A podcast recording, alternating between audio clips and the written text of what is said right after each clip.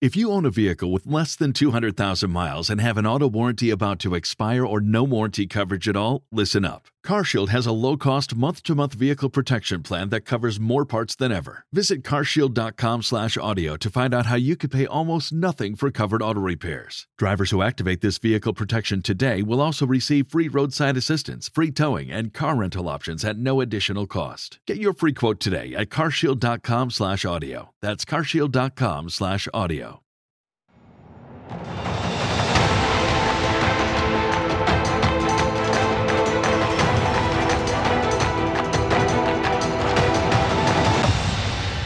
Hey, everybody, welcome back, you players, playerettes, dude, dudettes, amigos, amigos, everybody in between. This is episode 87. Episode 87 Whoa.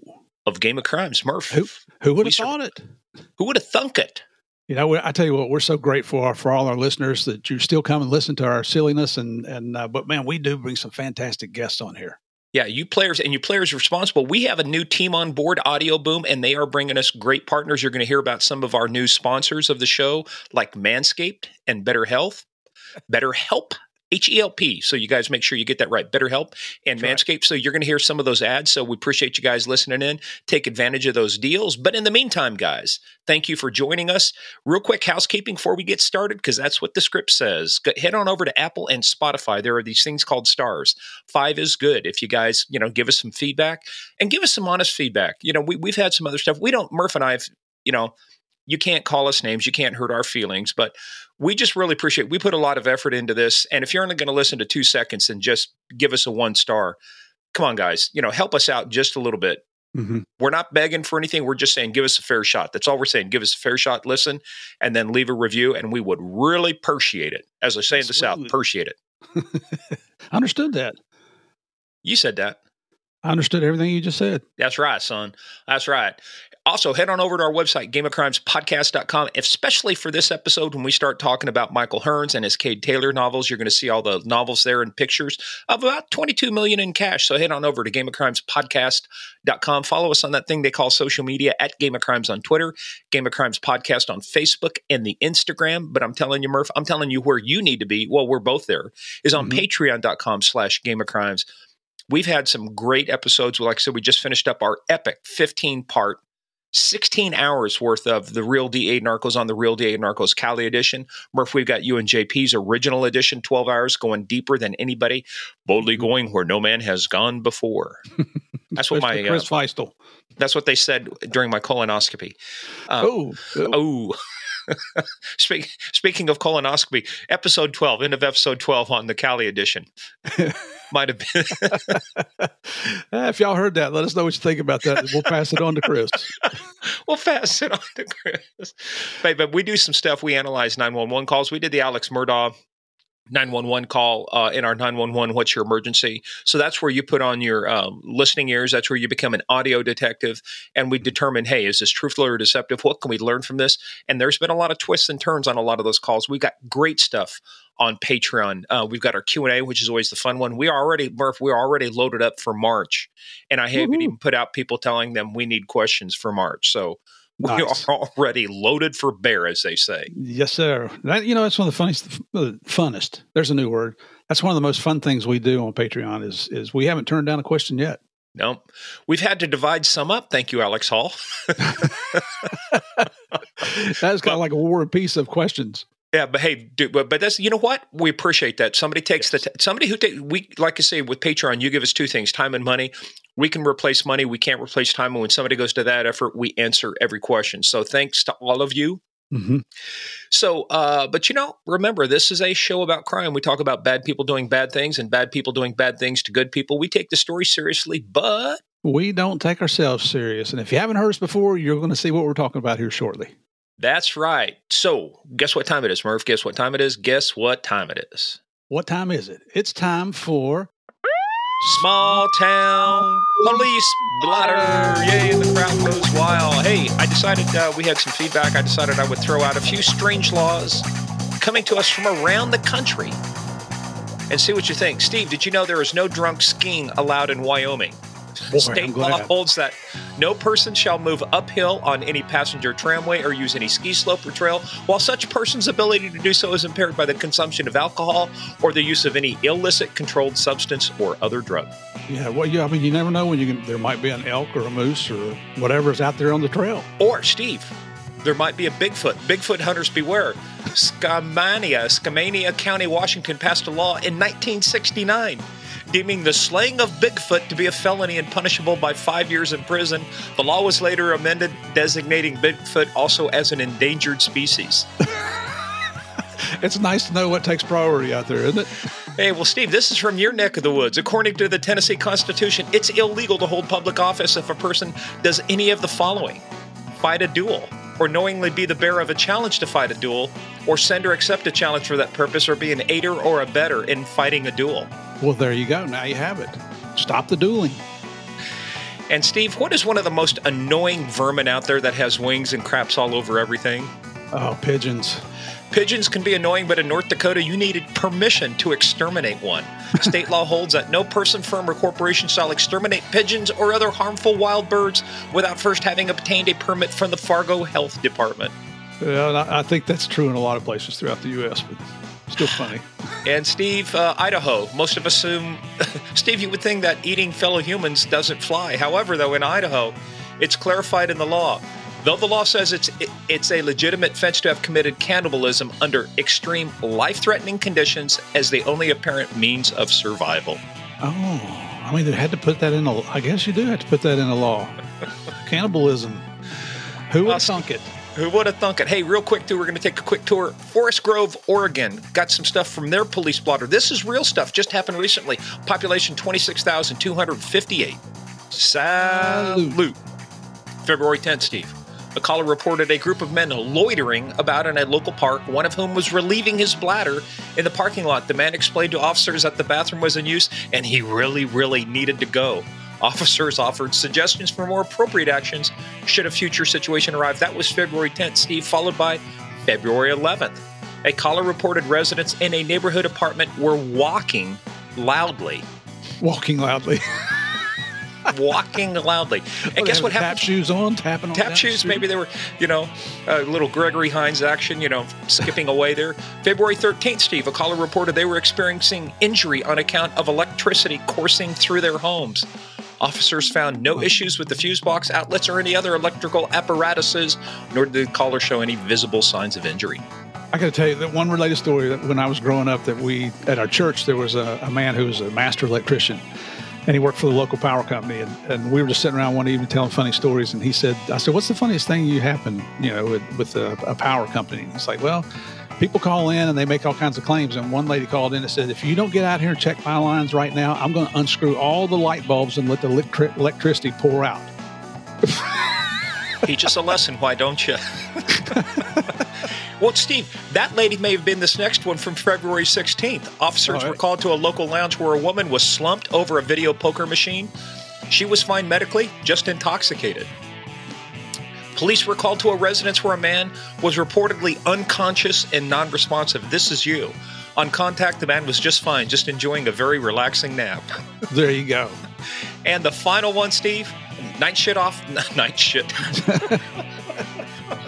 There's all sorts of shit that happens on the night shift. There you go. There you go. Working on the night shift. Uh-huh. Night shift officers were called to check on a woman who was reportedly yelling at people for standing too close to her parked vehicle in an apartment complex. On arrival, the woman clarified she was not yelling at anyone in particular, but dispelling a spirit standing next to the car. No crime, and she agreed to quiet down.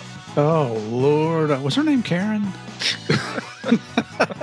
boom, boom. Sorry. Bum bum. And thus endeth the reading for today. Hey, but before we get into Game of Crimes, make sure you head on over to our Game of Crimes fan page run by our favorite mafia queen, Sandy Salvato. Yeah. Just answer a couple questions, guys. Just get close, get in the ballpark. Uh, just even tell them your blood type. You know, for this one this week, just tell them, hey, your blood. Tell them what your blood type is, and if you don't know, say I don't know my blood type. But just answer a couple questions. If you're deemed worthy of entry, you'll head on over to the inner sanctum. A lot of good stuff happens there. A lot of good conversations. Uh, A lot of good memes are exchanged, and a lot of smack talking occurs. It is. It's and it's a fun website. You go on. I mean, well, I don't know if you call it a website, but anyway, it's a lot of fun in there. And and if you go political or religious, or you do something that Sandy doesn't like, you will suffer the wrath. You will go. Good job, Sandy.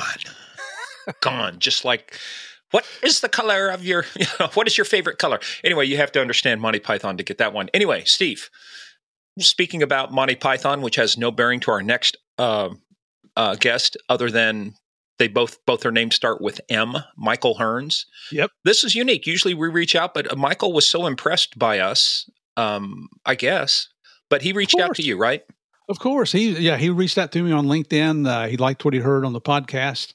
Michael has written three books, which you can find on our, our book page uh, at gameofcrimes.com. He is a little bit different in the fact that he got into narcotics at a reg- at a, a very early age, and he he worked in Coral Gables Police Department, which is right close to downtown Miami. Yep. I had the honor of uh, pleasure of going down there and working some cases. It's beautiful, beautiful place. But the things that he got involved with is I mean, wait to Morgan. You already alluded to twenty-two million dollar Caesar. Check out the pictures on our on our uh, at, at gameofcrimes.com and see him standing behind twenty-two million bucks. gameofcrimespodcast.com That's what I said. gameofcrimespodcast.com Yeah, say it with me murph. Gameofcrimespodcast.com Uh, everybody, excuse me, man. I'm gonna give uh, I'm gonna give him some sign language here. we don't want if you go to game of crimes i don't know where it's going to send you. You can go to eviliscoming.com that'll also bring you back. Yeah but this was unique too because he reached out to us. Yep. but i'll tell you interesting stuff. There's hollywood involved. There's a movie involved. There's three novels involved. 22 million in cash serial killers. But the only way they're going to find out about it murph the only way they're going to hear it is if i ask you are you ready to play the biggest, baddest, most dangerous, Hollywood friendly, the Cuban, Cade Taylor novel friendly game of all, the Game of Crimes? I don't know if I can do all that, but everybody get in, sit down, shut up, and hold on. Let's find out about Michael Hearns' career. It's pretty interesting.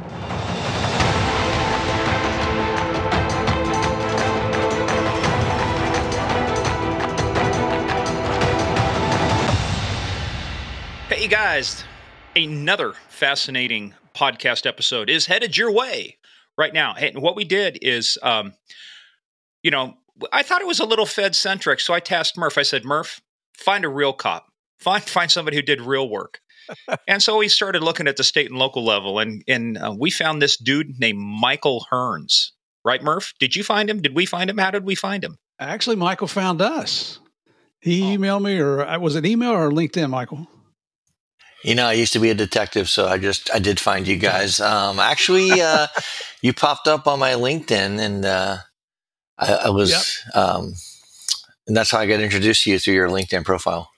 You know, we get we do get uh, a lot of people contacting us, and we vet our you know we vet everybody to see what their background looks like, and yours looked uh, very suspicious, and we thought, well, hell, he'd be a great guy to have on the show. So we reached Looks a out little to dodgy, just just perfect for us. Yeah. Yes. Uh, I'm in I'm in a new marriage of a couple years, and the adult children in the marriage always say all the time to my wife, "You know, he he's shady." And I'm like, I'm not shady. I'm, this is just what I do. No, you you have a guy on your phone named Black Bag Steve. How can you not be shady? I'm like, yeah, There you go. Well, how do they know you have that black bag Steve on there? Because they were talking one time about TV or something, and I said, yeah, you know, you just have to have people who are black bag people, and they're like, well, what's that? I goes, it's someone who goes in and does the things you need to do you can't do by yourself. There you go. And it was anyway. We reached out. It turns out Michael is uh, he has a very varied, uh, a very varied background. 20, I think twenty seven years as police officer in Coral Gables. Yeah, Is that right? 27 years, Coral Gables, Miami, Florida, uh, 10 years detached to the DEA and U.S. Customs Service. and you survive all that crap and it's uh you know and then he's going to tell us more i don't i don't want to give everything away now but we do want to say That welcome would be good, Murph, because the, we're here to interview him, not you about him, because he's here. We can just ask him. well th- see this is what it sounds like when you're talking morgan and i'm just sitting there taking a nap so this little payback That's why I have to talk, Murph. You're snoozing. I have to hit the po- I have to hit the mute button on you half the time. Uh, but michael it's a, it is a true honor to have you on here so thank you very much brother Happy to be here. Happy, happy to be here. So we're going to take a journey here, uh, and we're going to start off like we normally do, uh, because there's some interesting things you got. We have a lot of people come on that have books. You've got some books slightly different too. We've got some uh, detective books we're going to talk about. Um, your your new thriller series, De- Detective Cade Taylor, and we're going to see how much of that is actually biographical, loosely biographical, maybe, maybe not. And I know you're working on an anti money laundering book. But before we get into all of that, Cosa Nostra, thing of ours. How'd you get started in this thing of ours? Were you out, you know, skinny dipping in the, you know, ocean one night and a couple cops arrested you and you say, hey, this is what I want to do? How did you get involved in this thing of ours? Um, I was a former soccer player. I was pretty fast. They were not going to catch me. Um, how I got That's involved. What they all in, say, Michael. You know that too. You're not going to catch me. Then they turn around and run into a tree, and you go, "Okay, Yeah. Skippy." yeah, I uh, I actually got into this because my first love was aviation marketing and advertising. And coming out of college, I worked for one of the large major airlines, and then with uh, deregulation and other downsizing in the industry, I needed and wanted a recession-proof job. So I applied at uh, the city of Coral Gables, the city of Miami, and the U.S. Customs Service uh, TEA agent. I got accepted by all three. Don't ask me how. Don't ask me why. I chose Coral Gables. The um, the the SAC at the time of U.S. Customs, Pat O'Brien, he had a heart attack that I chose Coral Gables over Customs. But uh, at the time, they were going to put me on a boat off of Vero Beach, and that's not where I wanted to be. So I went to work for Coral Gables, and um, Hey, hold on. Before you get too far, let's rewind because there's always gold. You you gloss over a lot of stuff, and we don't allow that. Let's roll back a little bit. I applied for all three, and then I did this stuff. What? Eh, so first of all, where'd you go to college at? I went to college at Southern Connecticut State University in New Haven, Connecticut. I'm not from Connecticut. I'm born and raised in Miami. They were a incredible and still have they have an incredible uh, reputation as a soccer powerhouse. And I played in played in and lost four national championships with them. So I'm like the Buffalo Bills of college soccer. And um, you know, did my time in New Haven. In New Haven, you know, gun wave in New Haven. Um, Isn't there another college in New Haven? What's the name of that thing? uh, Um, Quinnipiac.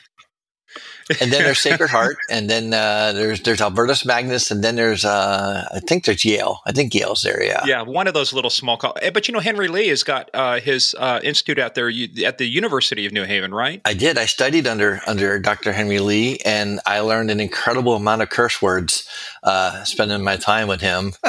and uh, he's he's very knowledgeable, very funny, and we we we we hit it off right away because uh, of the New Haven connection. Um, he does like to use profanity, though. There's another famous person at New Haven. I don't know if he was there. He, I know he wasn't there when you were there. There's a guy named Bill Tafoya. He's a friend of mine. He was an FBI profiler. He's teaching cybersecurity now. I think he may have retired. He's the only FBI profiler that got the Unabomber profile correct. Out of all of them, he's the only and he ended up teaching at the University of New Haven. So Yeah, well, you know, Dr. Henry Lee, I joked about the profanity, but Dr. Henry Lee created incredible inroads for forensic uh, investigations and for crime scene investigations. And uh, he ran the New Haven, uh, he ran the Connecticut State uh, Crime Lab for years. Um, he's he's not a slouch. He's definitely not a slouch. He definitely knows the stuff, and he's built a great program there at University of New Haven. now, but how did you end up at Connecticut? Are you from Connecticut? Where are you from that you arrived at Connecticut? I was born and raised in Miami, and um, because of my soccer skills, I had some offers to play at different parts of the country. And because of the program was so solid for soccer, I went to University, uh, Southern Connecticut State University. Didn't really give it much thought when it comes to living conditions, academics, alumni. I was going to say packing. A, you probably Yeah. didn't own a parka. No, no, I, I froze the first year. I remember being cold in August, thinking there's no way I'm going to be able to make it through four years, but I did. Yeah. Dang, that's why I said that's got to be culture shock. It's like the people from Australia, a buddy of mine, they would come over here and nobody had a winter coat. And he said, Well, we just had the community community coat mate. You'd go down, there'd be a collection of coats. You pick one your size, you wear it, and then you bring it back when you're done. So Yeah, there was incredible cultural shock. I mean, like all the Gothic architecture, the just the way people would would refer to things, like a water fountain was a bubbler, a liquor store was a packy, a submarine sandwich was a grinder, and you know, and when you talk about uh, the community coats, that reminds me of Key West. We used to have community cars in Key West where you just got in them and drove them and parked them and moved on and. So uh, yeah, the community situation works sometimes, but in my case, um, it was cold. It was different. It was difficult to get to New Haven. I had to fly in and out of New York a lot, take a lot of trains and buses and things. It, it was, it wasn't a grind, but it, I got through it. You know, I did it. So what'd you graduate w- with a degree in? I graduated with a degree in uh, economics marketing and with a minor in psychology. So Damn. you went to work. Yeah, you went to work in the airline, but where? I know you said you wanted to get into something that was recession proof, but was there a law enforcement or police bug in your ear before that, or did that just arise because when you saw the deregulation and everything happen, you said, "Hey." I mean, like, did you? I mean, hell, does, did you get arrested one time in Connecticut and you go, "Hey, cuffs are cool"? I don't know. No, cuffs are cool. I never got arrested. Um, my father was in law enforcement. My father was a, a chief of police, and my uncle was NYPD. But truthfully speaking, their influence was negligible. It was just, it was the mid 80s in Miami, and I, I just, I had bounced between three different airlines. Every time I start to work for an airline, they would go under or they'd get merged or they'd get acquired by someone else. And I just got tired of, uh, and, it wasn't just me. I was watching other airline employees, you know, get moved around, shuffled around, out of work, in of work, and I just didn't want that lifestyle. And I just looked for something I thought would be steady. I didn't have any aspirations as a young man to be in law enforcement. No. So you're 0 and 4 in national championships and 0 and 3 in airlines. Yeah. Somebody Yeah. hiring you's got to be going, Yeah. no, dude, if we hire him, we're going out of business. Yeah. Starting yeah, to see a track yeah. record emerge here. This, I I am what they call a big loser. Right. So, um, but so give us an idea too. Everybody knows where Miami is. Give us an idea where Coral Gables is at in relation to Miami. Well, uh, what a lot of people don't realize about Miami Dade is that the county itself is bigger and larger than the state of Rhode Island, both in geography and in population. And the city of Miami is the largest municipality in Miami Dade County, followed by other 26, 27 municipalities, one of them being Coral Gables, Miami Beach, Miami Springs, Miami Shores. So Coral Gables is literally centrally located. It's just south of the airport. Every major thoroughfare, if you're not on the expressway, goes to Coral Gables. And the University of Miami uh, actually sits within the boundaries of the city of Coral Gables.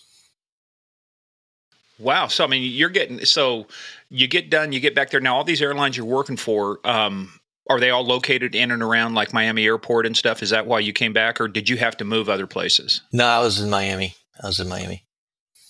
Yeah, the Gables is is a it's it's a neat place down there. It's it's more like a I think eclectic would probably be the right word to use to describe Coral Gables. It's a little bit of modern, it's a little bit of old, it's a little bit of Art Deco, it's a little bit of like a hodgepodge of everything. But that's what gives it the personality it has, and it's a beautiful place. It is beautiful. The uh, the city's founder is George Merrick, and he had a vision for Coral Gables of having different um, ethnic based communities. Uh, there's a Spanish section. There's a Chinese section. There's a there's a, a Dutch section. There's a French section, and the architecture re- reflects all that.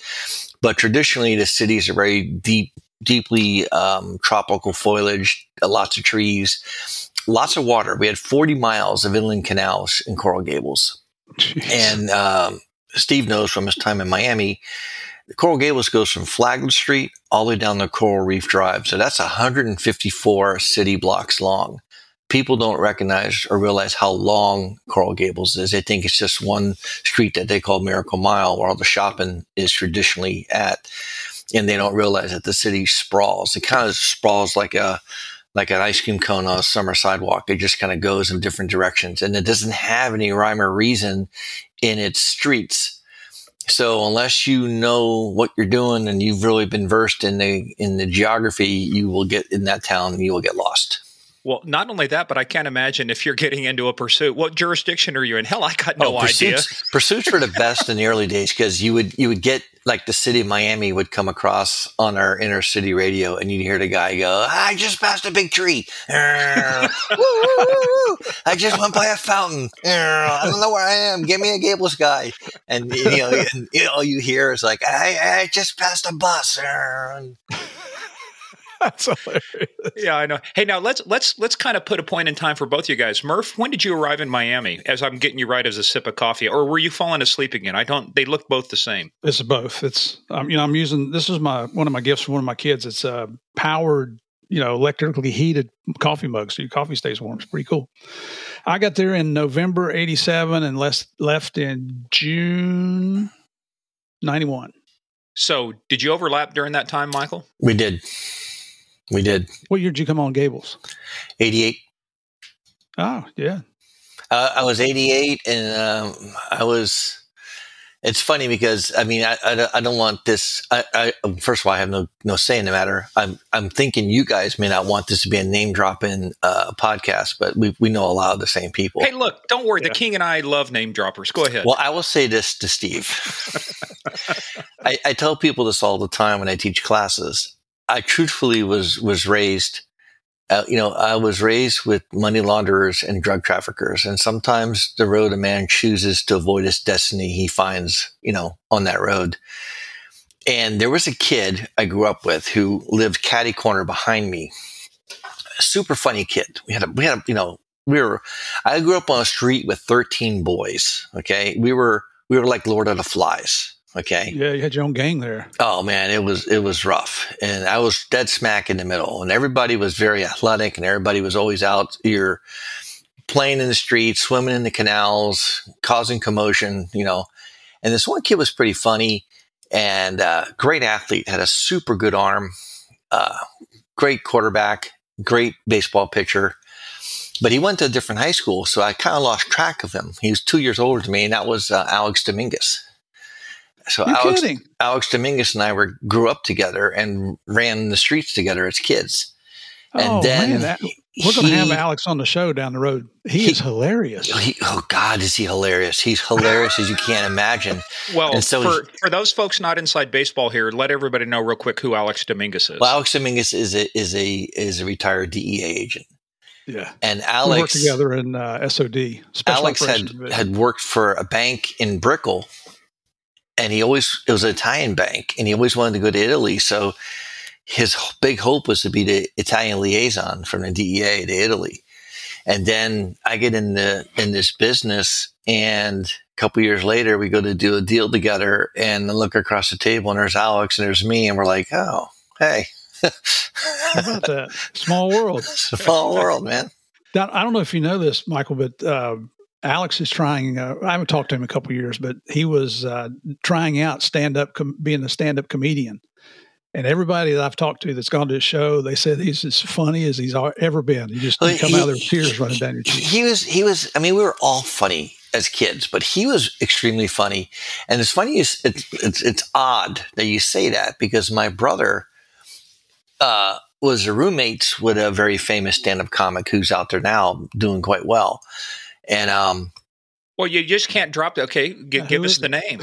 Uh, my brother was roommates with Dennis Regan, who was a writer for King of Queens, and he's a stand-up comic. And his brother is Brian Regan, and Brian Regan is now one of the top comics in the U.S. So the four of us, before I got in law enforcement, would sit around the condominium or apartment and just bounce jokes off each other and stuff.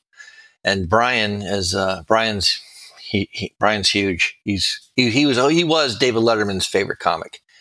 Uh, Jerry Seinfeld's favorite comic uh, is Brian, and Brian's clean, by the way. Everything is G rated.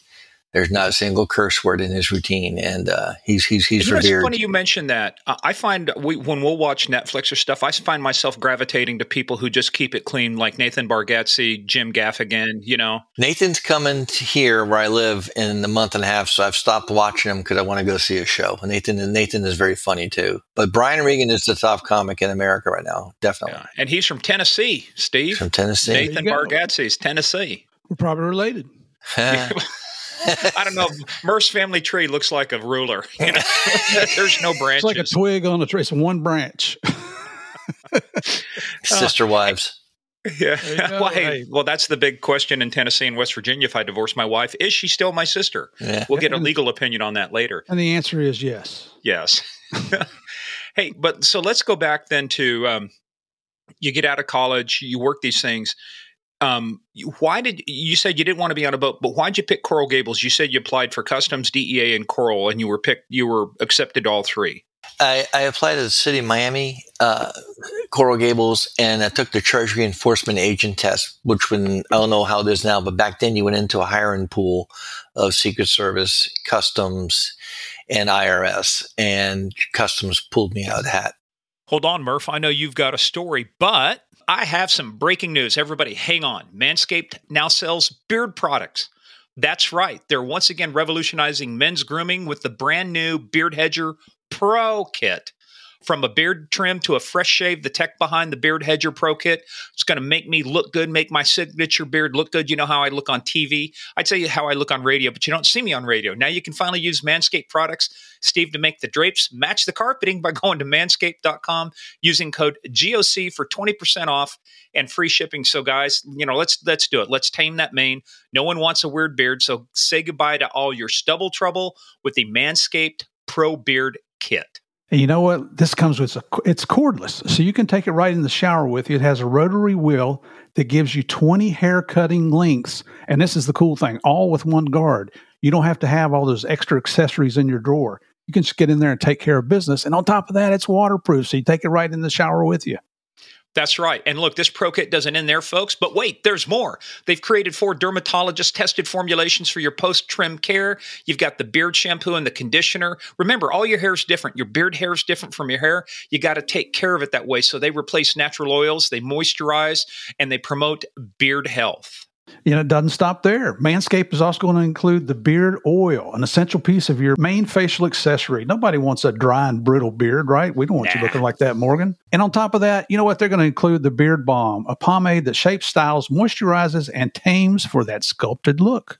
And also, guys, remember the Pro Beard Kit comes with three free gifts a beard brush, a comb, and scissors to ensure your beard is ready to impress. So get 20% off and free shipping with the code GOC at manscaped.com. That's 20% off with free shipping at manscaped.com and use code GOC. Manscaped Beard Hedger. One stroke, one guard, 20 lengths. Okay, and now back to our regularly scheduled podcast. Uh, Murph, go ahead. I know you had something to add. I took that same test I was a city cop in West Virginia. I took that test, and and several months later, I got a letter from the IRS that said you don't meet our qualifications. And I, th- I thought that's damn good because I can't balance a checkbook. well, you need to hold on to that letter. Every time they ask you for taxes, just hold it up. I don't meet your qualifications. yeah, I didn't I have that th- much foresight. yeah, but you know what? I'm I'm kind of thinking with the IRS, that they're so narrow-minded they can see through a keyhole with both eyes, as somebody told me one time. Yeah, they're not. They've got Rigid. their own. They're a, they're a small nonprofit organization. Um, so you picked Coral Gables. So when you got on, tell us a little bit too about Coral Gables City, like the the size of the city, how big's the PD? You know, this the PD now is about 230 uh, sworn officers. When I got hired, it was about 140. And the big reason why that growth occurred in those 27 years is the city itself grew vertically. Um, the lot the city has its own skyline now, whereas it didn't have it when I was there. and the city grew because uh, a lot of it grew because of the narcotic work we did. We brought in a lot of resources through the work we did, which expanded um, different uh, specialized units and other things that we started to do. And then, you know, CALEA um, comes along and there's certification issues that need to be done. So there's a lot of growth there too. No acronyms. Got to define all acronyms. Let people um, commission for the accreditation of law enforcement agencies. Thanks, because I'm not a big fan. Thanks for saying that. Yeah. Look, that, that's one thing. I mean, it's I. There's also, but see, CALEA also has another meaning. It's the communications assistance for law enforcement act. So one way it's accreditation, the other way it's lawful intercept. Now this one was for accreditation. So that growth came. Um, we had a lot of, of movement. Uh, and we also access, we also annexed um, larger parts of unincorporated Miami Dade County into our jurisdiction too. So, so what was it like when you got hired on? How many people they hire? How many people did they hire when they hired me? Is that what you're asking yeah. me? How many um, were in your class? In in my class, my academy class had about had about 55 people in it, and of that 55, there were four of us from Coral Gables.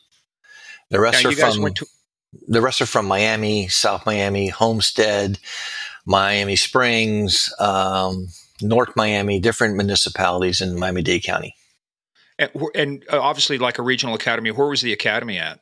The academy back then was held uh, at the Miami Dade North Community College campus. Back then, uh, there were three community colleges under one umbrella Miami Dade South, Miami Dade North, and Miami Dade Downtown. Now, the academy, I do believe, is held out at Miami Dade Police Headquarters. But back then, it was kind of out there. And how long was it? I don't remember. I had to, if I had to guess, I think it was about 16 weeks. You know, it was about four months. So when you when you applied and after you started getting into it, you know, like you said, you you hadn't really had a lot of influence.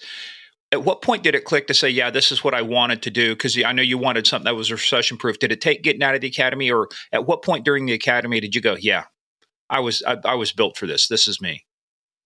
Uh, truthfully, that never happened. Um, I actually I looked at it as a ritual. I I was kind of like ahead of the curve on thinking. I thought that the city of Coral Gables invested a lot of time and money and effort into me. And there were a lot of veiled threats in the academy of like, we'll be here all night until you get this right. And I'd be in the back of my head going, no, we're not. They're not paying you overtime to be here. We're not going to be here all night you know, they would say things like, you run to that fence and bring me back a blade of grass. And I would jog and they'd be like, I said run. And I'd stop. I'm sorry, sir. What?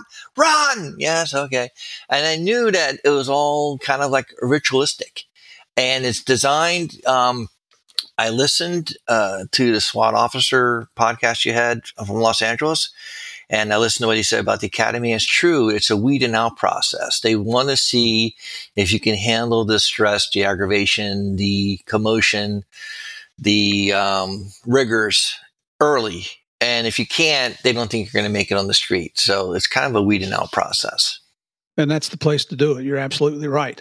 Yeah. And I knew that. And so, you know, I finished very high. I didn't finish at the top of my class academically, but I finished um, pretty high, and I finished pretty high in the fitness and pretty high in everything. And um, how old were you when you entered the academy? Uh, I was probably I was probably about twenty five or six. I'd had the airline experience behind me. So I literally had some people my age. I had a couple of people older, and like you, you would literally be like twenty nine or thirty, and you're like, God, that guy's an old man. And then we had like one kid in there who couldn't even afford to buy his own bullets because he was uh, underage. He was only uh, 19 or something. So it varied. Um, the, the academy was great in the sense of a spirit de corps. You, you, you bonded, you, you, you understood that you had a common goal. Um, the people in the academy in my academy class were all good people. Um, it was very discerning when one of the instructors came in one day and looked at the 55 of us and said, one of you will not be here in three years. One of you will be dead. And we all kind of looked around at each other. At that point, you're like thinking, if this guy's true, if this guy's right, who is it? You know, and, and true to form, uh, one of us, uh, passed away, uh, three months after academy graduation. So line of duty or something line else? of duty? Yeah. Uh, suicide. Wow. Yeah. That you know, and that's we'll, we'll, talk about that later. We, we and we've talked to several people about that. That was even back in the '80s when I started '82. Um, it was one of the taboo things you never talked about. It. It was the unwritten thing. Um, I saw yeah. a lot of it in my career. I yeah. really did. Well, I, like with a lot of us too, I've lost more friends to suicide than line of duty. So it's like, so let's get on to something a little happier. Let me ask you this: As soon as you got out of the academy, did the academy go out of business?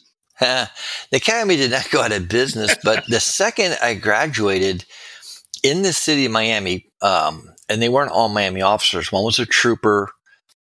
Um, he had a separate class with a special wrench that would take lug nuts off all tires. He had his own five gallon gas a, can. He's trying to make things, a, he's right? trying to make a trooper joke, and it's you, leave the comedy to professionals, Murph, like you know Jim Gaffigan. well, see, of us three, let's see who's a trooper. Hmm. Well, I was just gonna say one was a trooper and like three were city Miami officers. They all got shot in the line of duty, like within within like two weeks of my academy graduation. That was going on in Miami, so it was very, very eye opening and very like, hey man, you know, it's not a game, and I never thought of it as a game. Never looked at it as a game, not from day one. But the reality of um, going out on those scenes when your sh- your shoes are still shiny from the academy was was was, was eye opening. You know. You know, and that's that's a call to reality also for rookies is, you know, get me a senior partner and let me let me just soak up all the knowledge he has because I want to survive this. Yeah. You know, you come out there and you think you're some big stud and, and the reality is you could go home in a body bag. Well, we know that it was the heyday of a lot of stuff. I mean, they were Coke was coming in. I mean, it was starting to stiff, and so you were kind of getting in there during that time. That's the Miami Vice days. You know, that's the a lot of stuff going on, and I mean, that's the. I, I don't know. I don't know how you would define what the heyday was, but definitely the '80s were like right smack dab in the middle of it, right? Yeah, I mean, you know, Miami has a history of of of smuggling and and nefarious people. You know, we we can go back to Al Capone and his residence on Palm Island. Um, South Florida, Florida as a whole, was founded by you know people. Oftentimes, it, it, it's drop off. It's a drop off point of the United States, or as Homer Simpson says, it's the Wang of the United States. It's it it it is you know it's the last place and and Steve knows from his time down there, it's it's flat and it's full of water. So it's ideal for boats and it's ideal to land airplanes. And it's just a, a great uh, logistical geographical spot for Central and South American um, transport and import, you know. It was, I tell you what, man, it was when I got there in '87, it I was a fish out of water because I grew up in Tennessee and West Virginia, and I'd never seen anything like South Florida and just fell in love with the place. That's why my wife and I we retired to Florida. We just fell in love back in '87 and, and knew we'd always return here. Once it gets in your blood, man, you just you can't get away from it. And you're talking about the the dangerous the dangerousness of being law enforcement in South Florida. In '89, my partner Kevin Stevens, we were we were the inside arrest team on a on a buy bus for 17 keys of coke. It turned out to be a ripoff, and Kevin got hit twice in the gun battle, and our informant died. He was killed in that gun battle. It was yeah. a violent, violent, uh, uh, unlike anything I'd ever seen in my, in my life. Yeah. Yeah, it, was, was, episode five. If you guys want to go back and listen to that, no, yeah. it really was. Um, it, it, was a it was a violent time, especially if you were in the business. You know, we oftentimes think like um, many multiple people were being shot left and right, and that's not really the case. It's mostly people who are in the business that were the casualties of their drug war, um, either trying to enforce it or trying to stop it or being a part of it. Uh, the average Joe Schmo or or someone else coming out of public supermarkets really was not in danger. It was the people that were in the business, but it was it was prolific. I mean, let's not. I don't want to um, gloss that over. It was a prolific time, and um, you know, people talk about Miami Vice, and Miami Vice is a classic case of art and life kind of melding together. Um, although a highly stylized version, yet nonetheless, um, a lot of truism there. They kind of so uh, yeah. Let's. I mean, uh, we, we always joke a lot of the DEA guys when they get started about the same time as Murph. Miami Vice seemed to be an influence, but if you look at that show and look at what was really going on, like you say, highly stylized, but I think they did a pretty good job of capturing the danger. You know, the type of things that were going on, and I mean, it was. I mean, now the one thing I thought was accurate too. When you when people think you look at the, what the bad guys are driving in their cars and all the toys and trinkets they have. I mean, that in a sense that hasn't changed, but back then that was just people were just buying. You got boats, you got airplanes, you got cars. I mean, you had all that stuff back then, didn't you? Yeah, and we also didn't have the, the forfeiture seizure laws that were enacted due to that. So those type of, of um, of luxury items were easy to come by and they weren't, um, I mean, they definitely stood out having those things, but it was not uncommon for me to be a young man and go into uh, Regine's or go into Ensign Bitters or some other club that's no longer in Miami and walk past three Ferraris, you know, on the way in. It just was commonplace. And, and, you know, what happens is you become desensitized to that opulence because you're seeing it all the time everywhere and it was it was almost like those people were trying to announce themselves as being in the drug trade uh, via their uh, jewelry, their cars, uh, their boats, um, their penchant for um, extravagance. You know, and it made Steve's job and my job a lot easier, to be honest with you. I mean, it's kind of like a red sign over here. Hey, look, I'm the dope dealer. But it good, reminds me too. I was pulling up the episode number two, Steve, 23, Luis Navia. Yeah, Luis kind of did the opposite of that. He wanted to stay low key. He, I mean, this Luis was coming out of what was it, Venezuela, 26 yeah. tons of coke. Yeah, yeah. They popped him on a ship and it's like but he but he actually said he said look he never carried a gun. He wanted to stay below that lifestyle because as things went on, it made him a target. And all, a lot of these guys that got hit, it was easy to target them. Why? Because you got no visible means of support. Um, you're driving these, uh, you know, two hundred thousand dollars car, living in a five million dollar mansion, and um, yeah. like say partying and buying Cristal every night at the club. Well, Steve will also tell you that the cartel, after a while, came out with a manual, and the manual told them, you know, cut the grass, leave the house every day at nine, come back at five. Um, don't have large barbecues. We actually, this manual will get passed around by many members of the cartel. And we actually uh, came stumbled upon one of them on one of our cases one time, and it was actually like a little handbook telling these guys, listen. Don't call attention to yourself. Pretend like you have a regular job.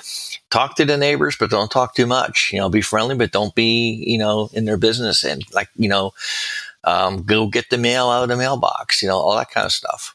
Teaching them how to blend into the regular yeah. society. Yeah. It was, you know, and the other thing was not only were they flashy, but, uh, you know, when you come out and you've got three or four or five pagers on your belt, and they like to show that off because we didn't have cell phones back then.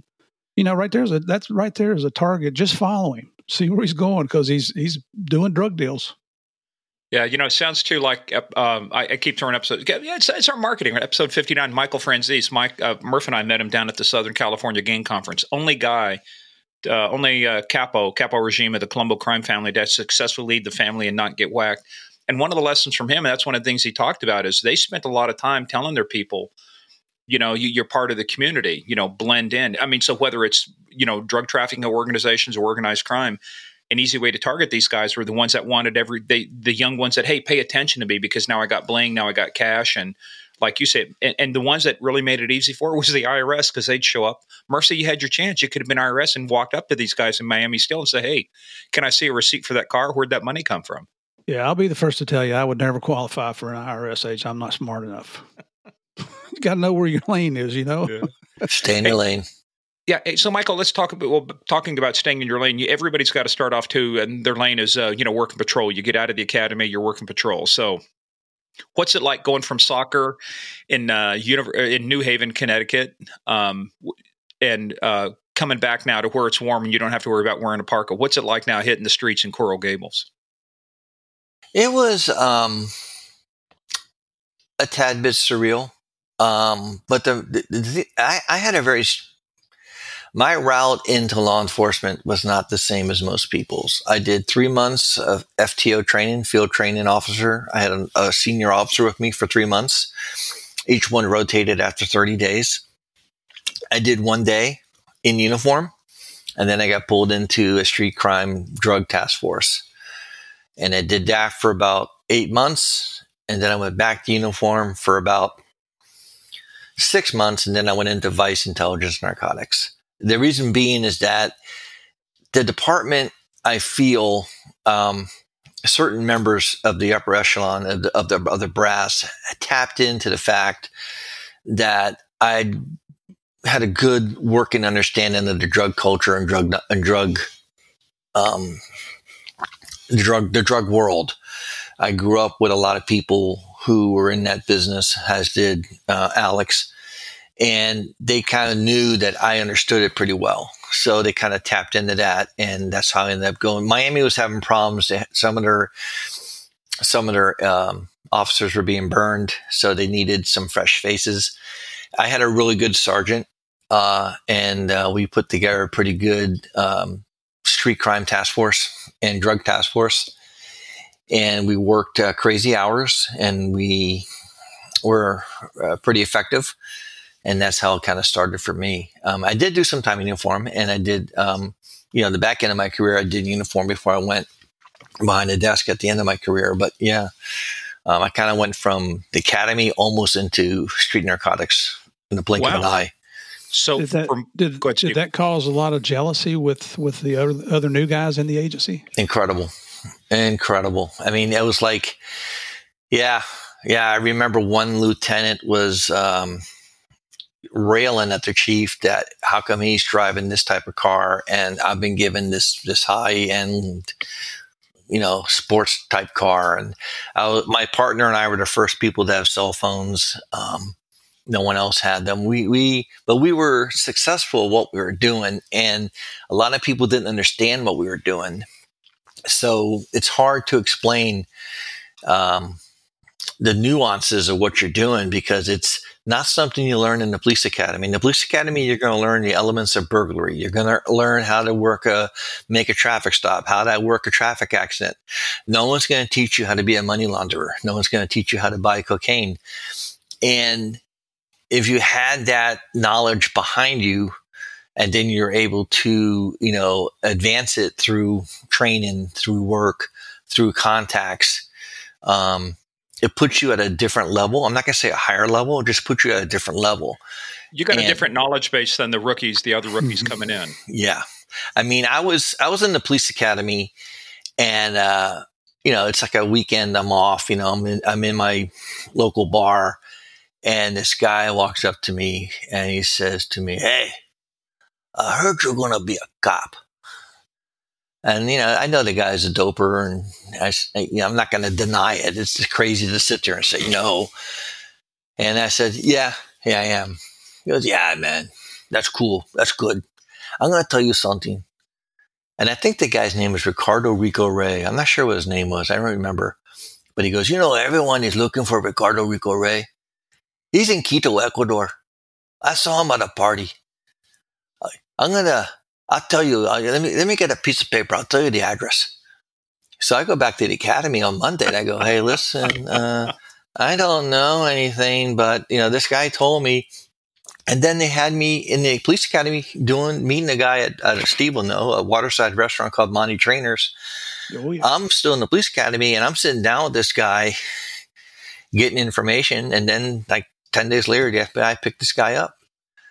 So the department kind of recognized that there's something going on here that goes beyond traffic stops and and you know. Um, well, let's let's take that incident. Let let me rewind a little bit. What was it during your youth, as they say, that when, when did you know? So, at what age you said you were growing up around these guys? What age were you when you realized you understood what it was? Because you can be around. It's like kids who grew up around those kind of folks. They don't they don't really understand it until you get to a certain point. So, when did you know that there was money laundering and dope trafficking going on, you know, in your neighborhood? I had to be maybe 10 or 11 years of age. It was like one of those. It was like one How of those. Did you find out? It was like one of those Hanna Barbera cartoons where you see the cat and the dog chase each other, and then like all of a sudden the bell rings and they they they punch a clock. See you tomorrow, Fred. See you tomorrow, Tom. These, I watched U.S. Marshals and DEA. Uh, I, I, don't even know if they're DEA or Bureau of Narcotics back then. I don't know what you guys were called, but I would watch them chase these guys Monday through Friday, sit next to the bar on Saturday night, and then sit in the church pew on Sunday, and then do it all over again. I was, I was like 12 years old 11 years old, 12 or uh, I was, I remember because I was riding my 10 speed bike and in Florida, you got your driver's license restricted at 15. So I was definitely about 12 or 13 years of age.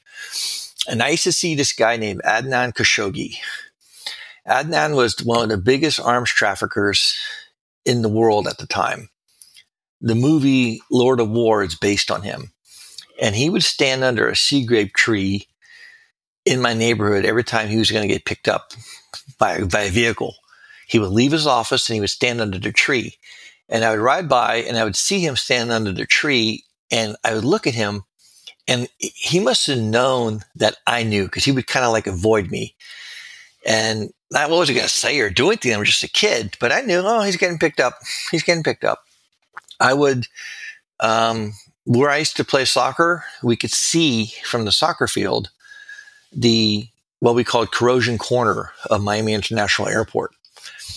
And I would see Convair Air and, and Air America and um, all these other airlines being loaded up with durable goods going down to Nicaragua. We I, I watched them from the soccer field paint repaint the numbers on the tail of the airplanes before they loaded them.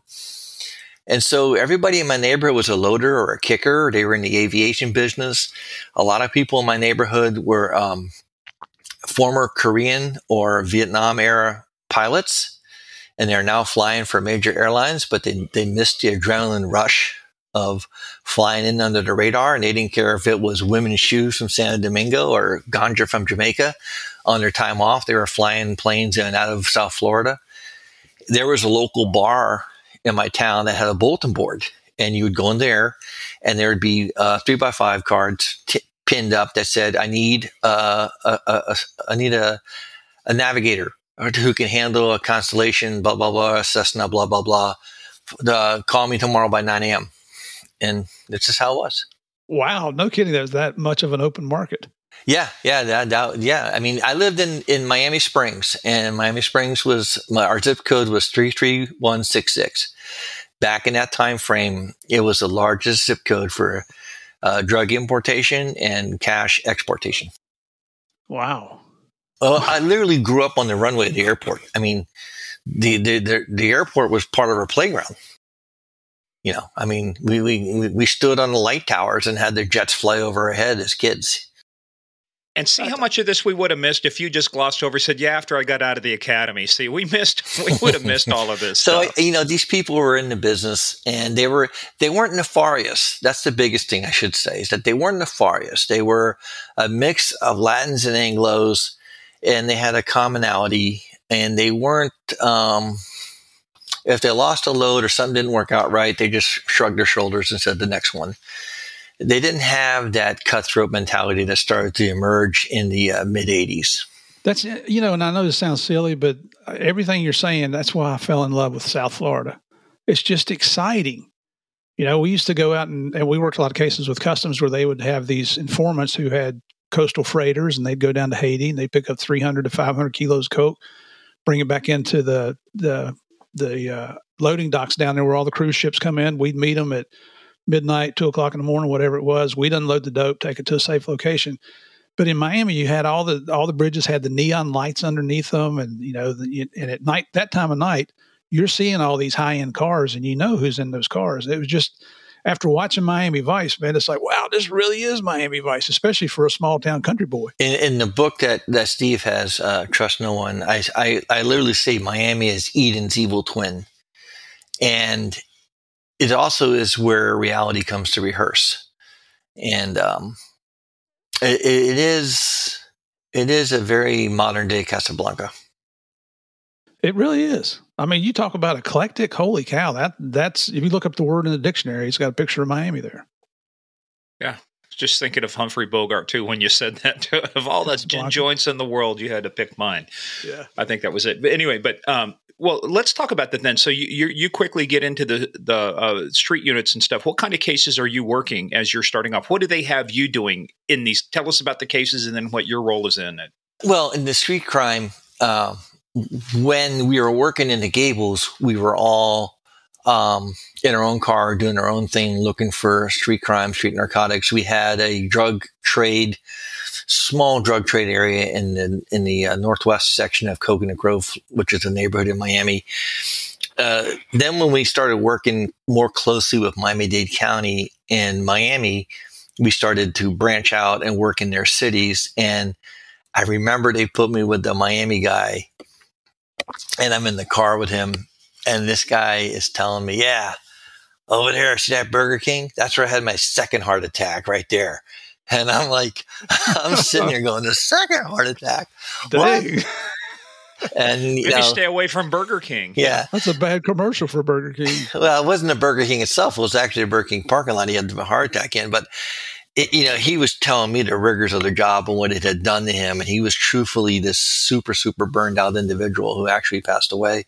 And um, you know, so we were working, and we I was lucky. Uh, I got to work with some very talented people. Um, there was a guy in Miami Dade County named Tom Blake. They called him Bulldog Blake. And he was one of the best burglary uh, detectives ever to come to Miami Dade. And I got to work with him and his team, and I learned a lot from him. And I got to work with some good people at the city of Miami and also good people in Coral Gables. And one thing I was very good at was um, being a student of the game. I was also very good at learning from other people's mistakes and not making those mistakes myself. Um, I, I, took great note in everything, and people would say something to me just in passing, and you would think it didn't stick with me, and then two or three years later, it would come back and it, it would be invaluable. You know, so yeah. You know, that's that's one of the, in my view, when you're looking at the principles of leadership, everybody's going to make mistakes You know, so here we got Michael who is smart enough to see other people making mistakes and learning from it. And that's I used to tell my folks when they made a mistake, all right, you know, let's get through it, let's get it corrected. All I ask is you don't make the same mistake again. Because if you do, now we're going to have a problem.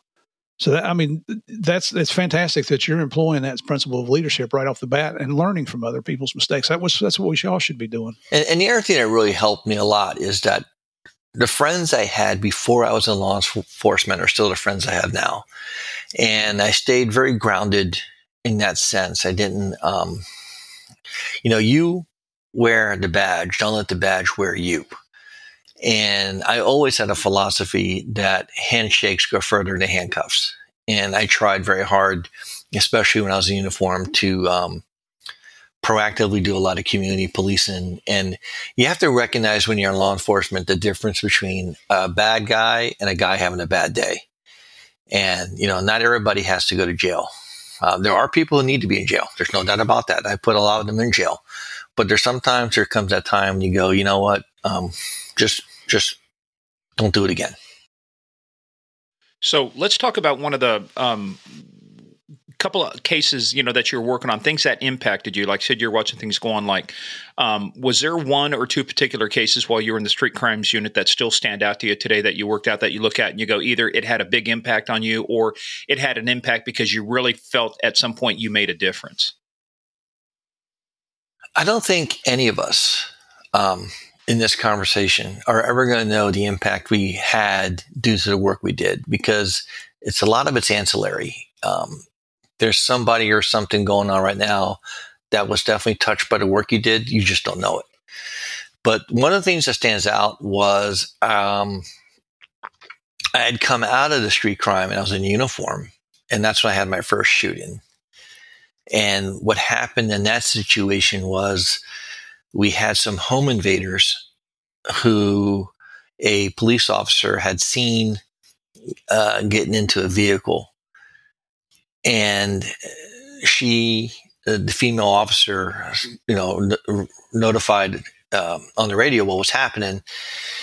And we had a, a, big car chase type environment, and they bailed out and started running. I started chasing this one guy, and it's truthfully, um, you know, like out of the movies, we're jumping fences, we're going through backyards, we're ducking clotheslines, we're rounding garbage cans. And he came upon a two story standalone apartment building that had an external staircase, but the external staircase, the, um, was completely uh, concrete, like there was no railing, you know, the, it was a concrete staircase.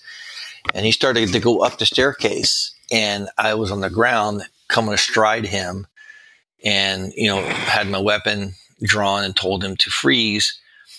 And he had his back to me and he was in a low crouch and he turned really fast.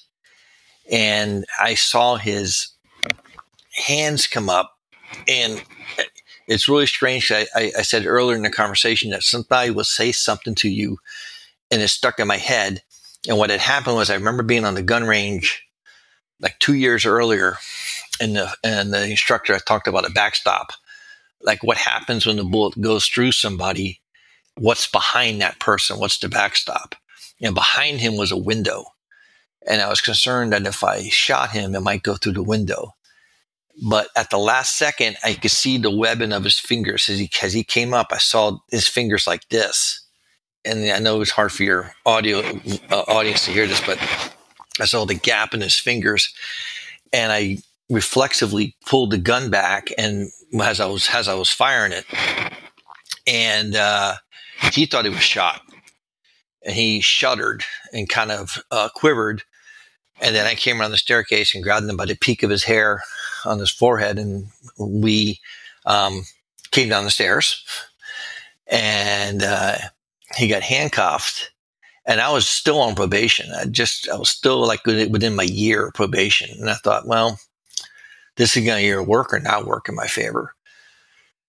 And after securing him, other officers arrived and I went to go put him in the patrol car and I put him in the back seat and I slammed the door. I was so agitated. I slammed the door and it caused me to spin. And when I spun, I saw the second guy in the tree right above me and uh, got him down. So now we had two of the three or four. And that was my first shooting. And that was impactful to me because it, it showed me um, the investigative legalities of how these cases go. You know, my weapon was taken from me. I was given a second weapon. The shooting team came out. I had to go to internal affairs and explain everything and what happened. And so I saw that whole process. So it was almost like a baptism for me. I got that out of the way and I was like, okay, I know how this works. I, I can, if this ever happens again, I can handle this, you know. The biggest thing with me was I was from start to finish, from the day out of the academy to the day I left, I was a, I, I tried to be a very friendly, affable, um, approachable person. Uh, I, I, believe in law enforcement, you should be available, accessible, and approachable. Sitting in a dark tinted window is not making you accessible. You know, sitting in a parking garage away from the public is not making you available. You know, being with your arms folded and your mirrored sunglasses on does not make you approachable. You need to be available, accessible, and approachable. But I always went to work each and every day wanting to be the most non conflictive individual, no conflict, um, no commotion. But if I had to put you in the ground, I was going to put you in the ground. And, and, you know, Michael, this you you talked about something that really resonated with me because I re- so name drop and it's remember the old uh, law enforcement training network uh, JD Buck Savage. Did you ever watch that? No. He would, he, so Dave Smith, Arizona Highway Patrol, started doing this thing. It was fun, a training thing called JD Buck Savage, and it was kind of a over exaggerated cop. It's like he'd be doing surveillance, you know, and it just, you know, he as I was in my mobile crime fighting platform, but wanted to this day, Dave does a lot of training. Him and his wife uh, Betsy Brantner Smith. One of the funny things was one of the lines of JD Buck Savage is, "Watch the hands," you know, always watch the hands and I was doing the same thing. I was I was in an unmarked car uh, as a police officer, um, doing some set, you know, doing some selective patrol in areas where we had a lot of high crime. And I see this kid, and I'm backed away, and I see this kid walking across. Now I'm in uniform, sitting in an unmarked car, but the folks that I'm looking at can't see me, but this kid does crossing the street, and he's a member of our local crime family. And he does that thing. He kind of walks by me, pats his, you know, waistband like he's got a gun and then he walks by, and I'm like, what the hell's going on? So I open up the door, you know, you start to get ready. And I see him unzip his jacket. And then his hand goes in like this. And then he starts to turn around real fast. Well, fortunately, there's like a street light there. And what do I do? That, that's the thing pop in, watch the hands. Just to your point, you watch the hands. I was probably about a half an ounce away from dropping the hammer on this kid, but all he had was a finger gun. Mm. And I think he was just trying to do that just to.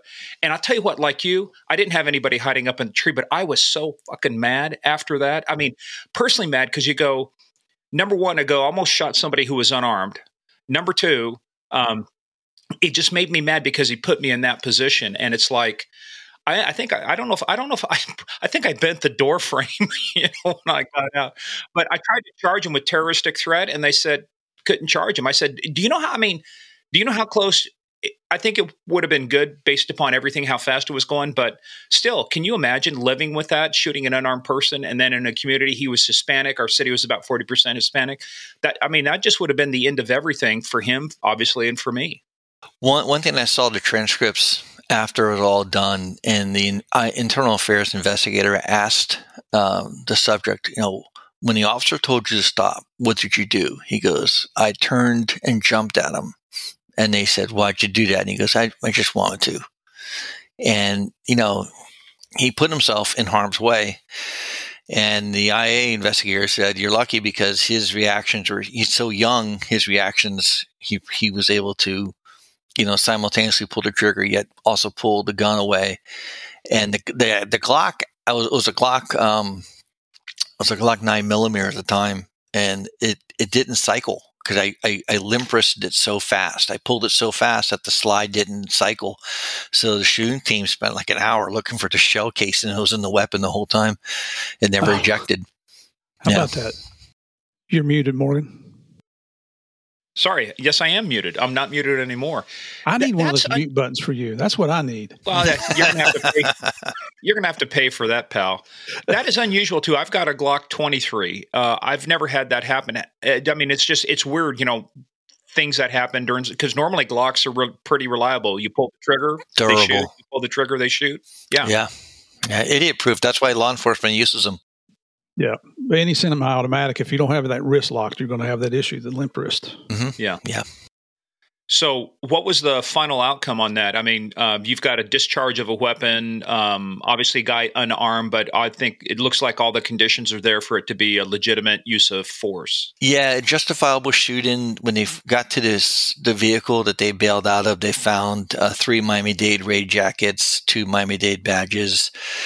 Um, they found wow, they found three handguns and six holsters. So uh, the one guy I chased had dropped a gun on the run when I was chasing him. He was armed. Stolen? These raid jackets and everything. Yeah, yeah. They had broken they... into a Miami Dade police officer's car and taken a bunch of stuff out of his car. At least one badge, maybe not two, but the, the, the, the main thing was they took all of his stuff and they were home invaders and he was armed when I was chasing him. I did not know that at the time. And he somewhere on the run as we went through fences and clotheslines and backyards, dropped the weapon. The canine found the weapon. And, um, so we knew we had guns out there because they were, they had announced on the radio when they bailed out we have, you know, six holsters and only three guns. And the guns that were recovered, were they all stolen uh, cop guns too? Yeah. Yes. Wow, that's we had a we had some burglaries on our net. Very rare. We're in a really nice area, but years and years ago, Virginia State uh, Police investigator up there got his car broken into, and that was a thing. I don't know why he left his weapon in there unsecured, but he did. And you know, we had a guy, a detective, do the same thing. He always take took his gun off, stuck it under his seat, and it was all hands on deck. You don't want that gun. Uh, last thing in the world you want is that gun being used, uh, you know, in a shooting. Yeah, absolutely. So you you get cleared on that. So, but where do you go after that? Um, because you start working into obviously there's you start getting into bigger and bigger cases. So start telling us, you know, how's how does it progress from there for you? When do you start getting involved in bigger level cases and cartel stuff and the money laundering and the the the, the trafficking? Well, uh, the biggest thing was we had a um, we had a, we had a, a, drug trafficking area in the city of Coral Gables. Mostly it was crack cocaine in the in in the north section of Coconut Grove, uh, a neighborhood in Miami, and the crack dealers were dealing out of a physical structure that had lots of open fields around it. Not anymore. It's all built up now. So they would always see law enforcement coming in and they'd either run, hide, hide the stuff, drop the stuff, whatever it may be. So that was my sector when I got hired. I, I, the south part of Coconut Grove was my sector, which was predominantly African American. African American, and the first thing I did from day one is I just pulled up in front of the place where they sell the crack cocaine, and I didn't hassle anybody. I didn't ask for ID. I didn't chase anybody. I didn't do any of that. I just sat there and read the Miami Herald but what I did was I took the buyer out of the equation. And the crack cocaine is no good if they can't sell it. And every day I just took the buyer out of the equation and I, I, I basically drove them out. And so the department realized that, you know, they came to me and said, why are you doing, how, how are you doing this? And I said, because the drugs don't have any meaning if they can't be converted into a monetary instrument. They can't be made into money. So the focus became on, you know, we're never going to stop cocaine because it basically grows off a bush. You seize a couple kilograms of cocaine, it will just go back, pull more leaves off the bush, put them in a poso pit, process them, and make more cocaine. But if we take the money out of the equation, money doesn't grow on trees, unfortunately. And so, with that mindset, uh, we got sent. I got sent over to Operation Greenback at U.S. Customs, and then myself and three other partners eventually became part of a local task force working with the Greenback customs agents and uh, the, our DEA liaison uh, that I mentioned earlier. And we hit an incredible home run right out of the gate. We seized $24 million. At the time, it was the largest cash seizure in law enforcement. And that was over like a five month period, and of which we were the only local agency attached to that. And um, was that out of a single seizure or a combination of seizures that you got? combination of seizures. What we did, we had, you know, we had to let some money walk, but we were able to seize 24, 4 million. Uh, no, two and a half million of it was like in New York City, and the rest was in Miami. And we um, had had a really good uh, stable of informants at customs, and um, this was in 1990. And so, you know, with the success of that and the amount of income and revenue and resources it brought to the agency, they were like, you know, full steam ahead. You four stay at now. You're vice narcotics. You're no longer, you know, street crime group. You know, and that's where I was for ten years. And how were they taking the money? Uh, because you talked about with now with customs did you have some asset forfeiture where you could get some of that money to come back and fund the unit and fund your activities and equipment yeah you know what happens and steve will probably agree with me is that when you are a federal um, agency you're allocated x amount of dollars per your per your your annual budget and if you were to have a large cash seizure come your way it's going to give you a surplus. And next year after that, Washington's going to say, hey, you guys have way too much money and they'll cut your budget. Baseline budgeting, they cut it right and back. And you know that that money is not always a, a guarantee. So the guys at Customs were happy to get the statistical you know data the arrests the the indictments the cases and they were happy to send the cash back to us as endowment so um, we either took it as proceeds from the seizure or customs oftentimes would um, put it in their account and then very quickly purchase things to us as a gift or an endowment back to us. That's how we kind of worked the law enforcement trust fund. An early form of legal money laundering. Uh, you're an abandoned property specialist. yeah, it's, a, it's a shell game, is what it is. that was always a fun part too about when you do seizures. Uh, you, you so and it worked both ways too. You know, as at state level when I was in Kansas, we'd get a seizure, the feds would adopt it. They would take ten percent, ninety percent would come back to us. If we tried to do it through the state, convoluted. You know, everybody yeah, wanted to put exactly. their fingers into it, yeah. and it was always nice, always nice doing it. By the way, too, that's the other thing too. Feds liked about state and local. Murph, if you had your choice between you writing a Title Three or going through the state, oh geez, the state every time. it's you know, it's it's like it's like uh, writing an instruction manual versus War and Peace. Yeah. At, at, the time, I had a very good assistant chief of police, a very good lieutenant, a very good sergeant, and they were really uh, proactive about the work we were doing, and they were supportive of what we were doing. And um, the very first seizure we ever had was two hundred forty thousand dollars, and I remember that almost everyone who had a gold badge showed up to look at it it was like a show and tell. They all came That's out, amazing, ooh, ooh. and then I remember, like literally, like a year later, coming in with like eight hundred thousand, and having some go. Is that it? That's all you got? Oh, okay. Yeah. Yeah, it's old hat then. Yeah, because we we were averaging eight hundred thousand a month for almost ten years straight. Yeah, we did we did a lot of work. I was in Group Ten there in Miami, and we did a lot of work with uh, a retired police officer now, Rick Rogers, with South Miami PD and we would when we were making those cash seizures you know they got the lion's share because they were typically they were the only local agency unless we did some takedown. And then if you know if we need miami dade or or uh, or metro dade or miami pd or whoever you cut them in for 10% but this little south miami pd bringing in hundreds of thousands of dollars you know when you call and ask for something they go buy it for you. It was amazing you know? Yeah well we we brought in so much money at one time that um the powers that be, you know, Miami Dade was like, hey, wait a minute, this is happening in our county. We want our guys in there. And so over time, our group of four local guys working closely with DEA and customs expanded and expanded, and it, it, it, it got a little unwieldy towards the end. Yeah.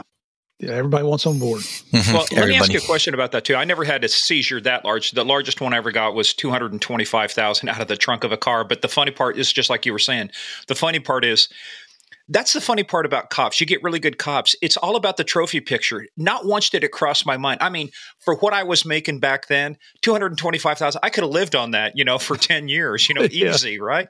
But it, that wasn't the thought that went through your head. It was like, damn, look at this. It's a trophy shot. You wanted to take pictures. It was bragging rights, you know, at the bar. And it's a, so when you started getting, when you saw that first big pile of money, did it affect you at all? I mean, in, in that way, or when you looked at it, how did it affect you? You're looking at a stack of hundreds and you're saying to yourself, this is my entire mortgage. And Yeah. at first, you see the value equation of it all. And then after a while, it's just like you're counting rocks. It, it, you can't have it. You can't touch it. You can't, it's not yours. It's just like counting rocks. And counting money, as Steve will, will tell you, is a filthy, dirty business. I mean, a lot of gunk and fiber and human oils and stuff come off that nasty. money. Yeah. Money's dirty. It really is. I mean, even air quote clean money is physically dirty when you think about all the hands that touch it. And, you know, you, you're finding it in bags and suitcases and attics and crawl spaces and it's got mothballs with it sometimes. And, and it, it's just, it, at first, once again, it's not that it's a temptation. It's more of, um, it's more of a, uh, not even a fascination. It's just a, a um, an incredulous mentality. But I was, I was briefly primed about that because of the guys I grew up with would tell me, "Hey, so and so's got money on pallets. He's got four people count money full time for him." So I'd heard about these things. I'd never seen it. Now I was seeing it.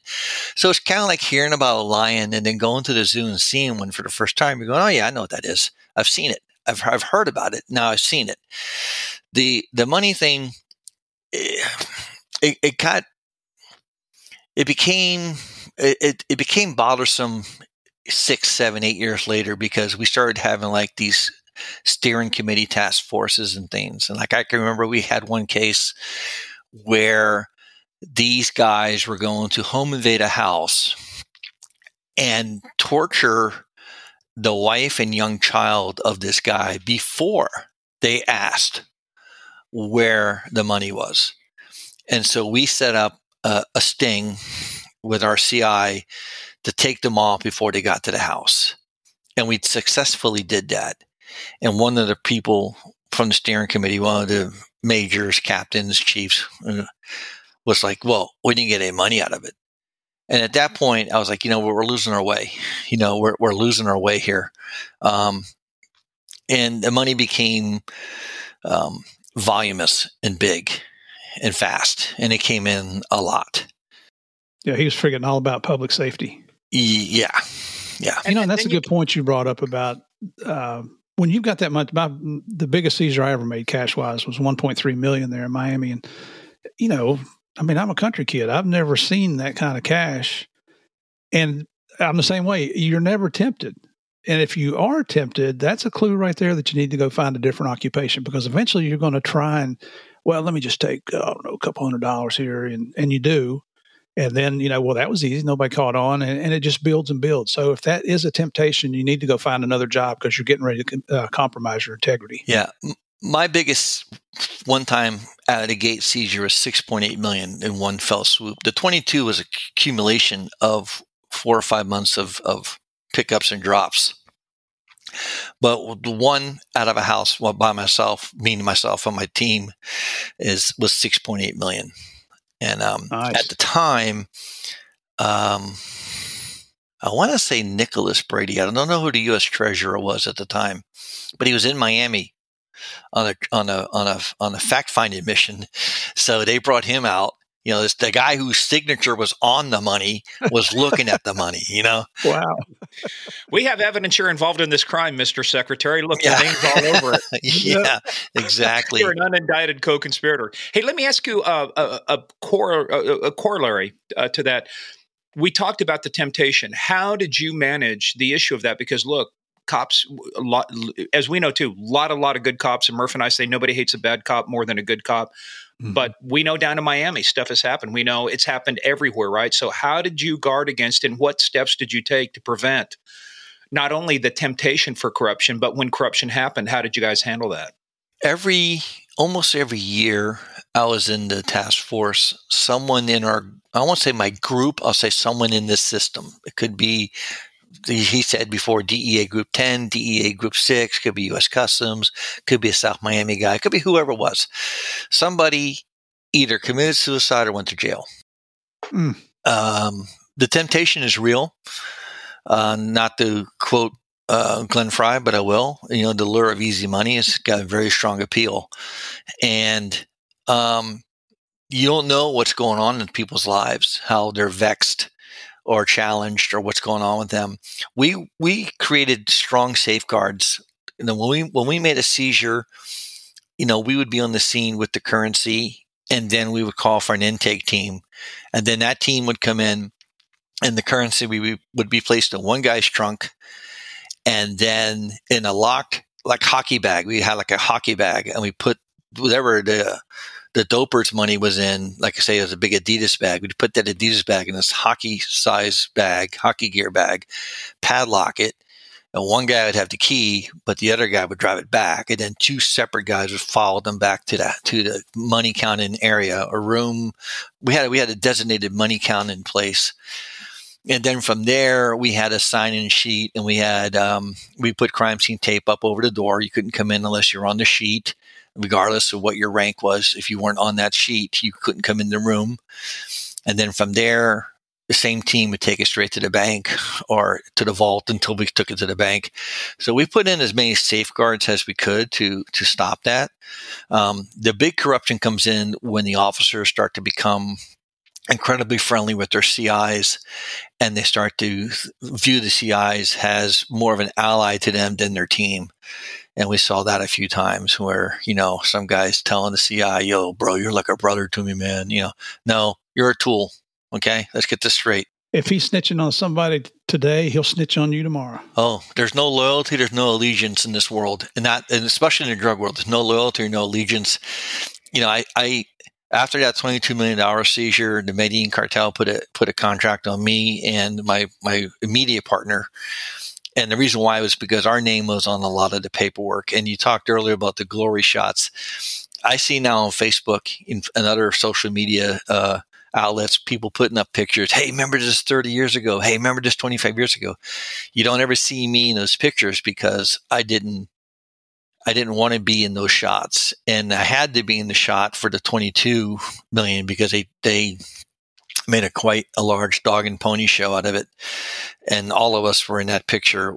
But um, I didn't I didn't take the glory shots. I didn't have my picture taken with kilos and have my picture taken with money. I kept a very low profile. I only went on social media like two years ago because I was trying to promote some of the work I've done post retirement. But for the for the by and large, I've tried to stay under the radar as much as I could up until recently. Let me ask you a question about you said there were some guys that committed suicide and some guys that went to jail. Of the ones that committed suicide, was it because of the stress of the job or was it because they faced the prospect of going to jail?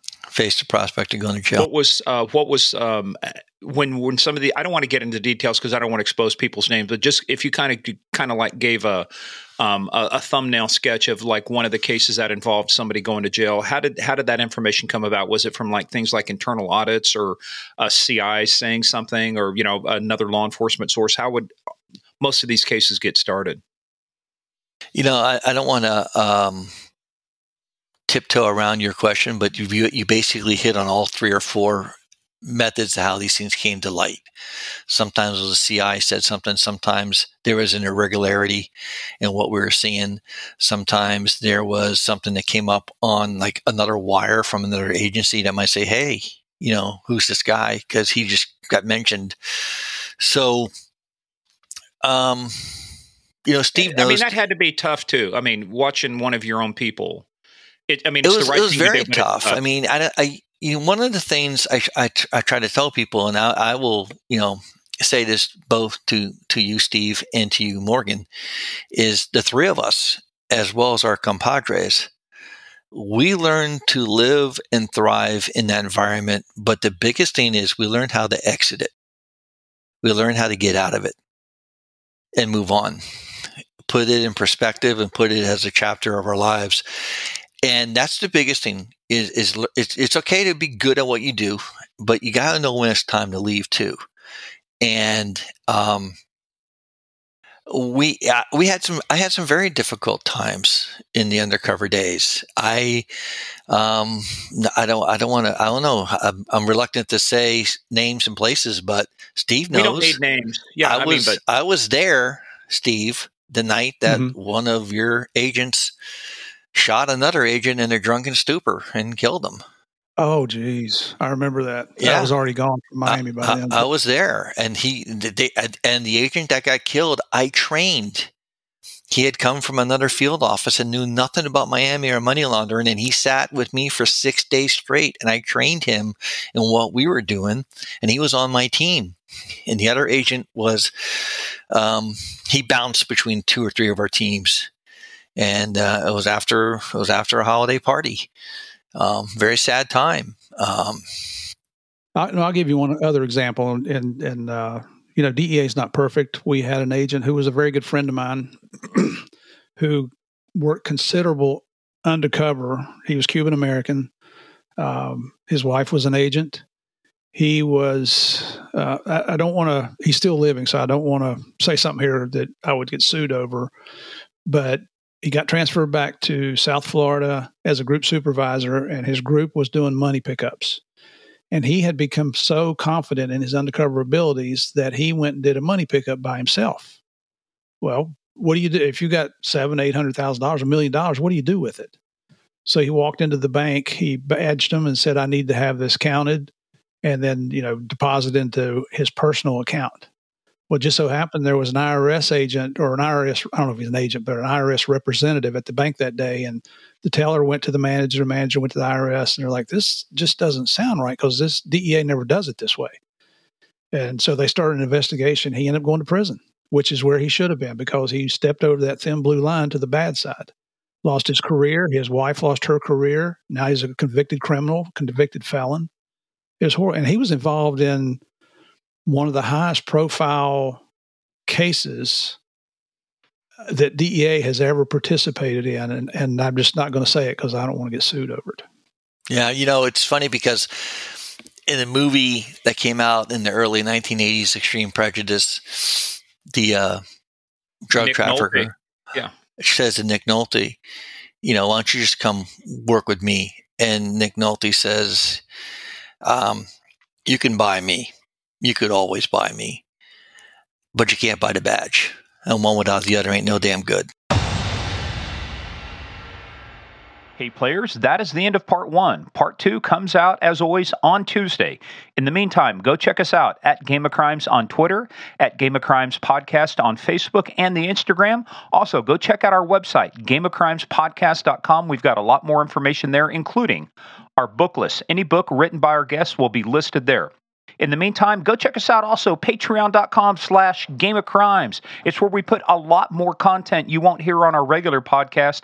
We go into a lot more topics, and folks, it is a lot of fun. So go check us out, patreon.com slash game of crimes. In the meantime, everybody stay safe. We'll see you tomorrow for part two.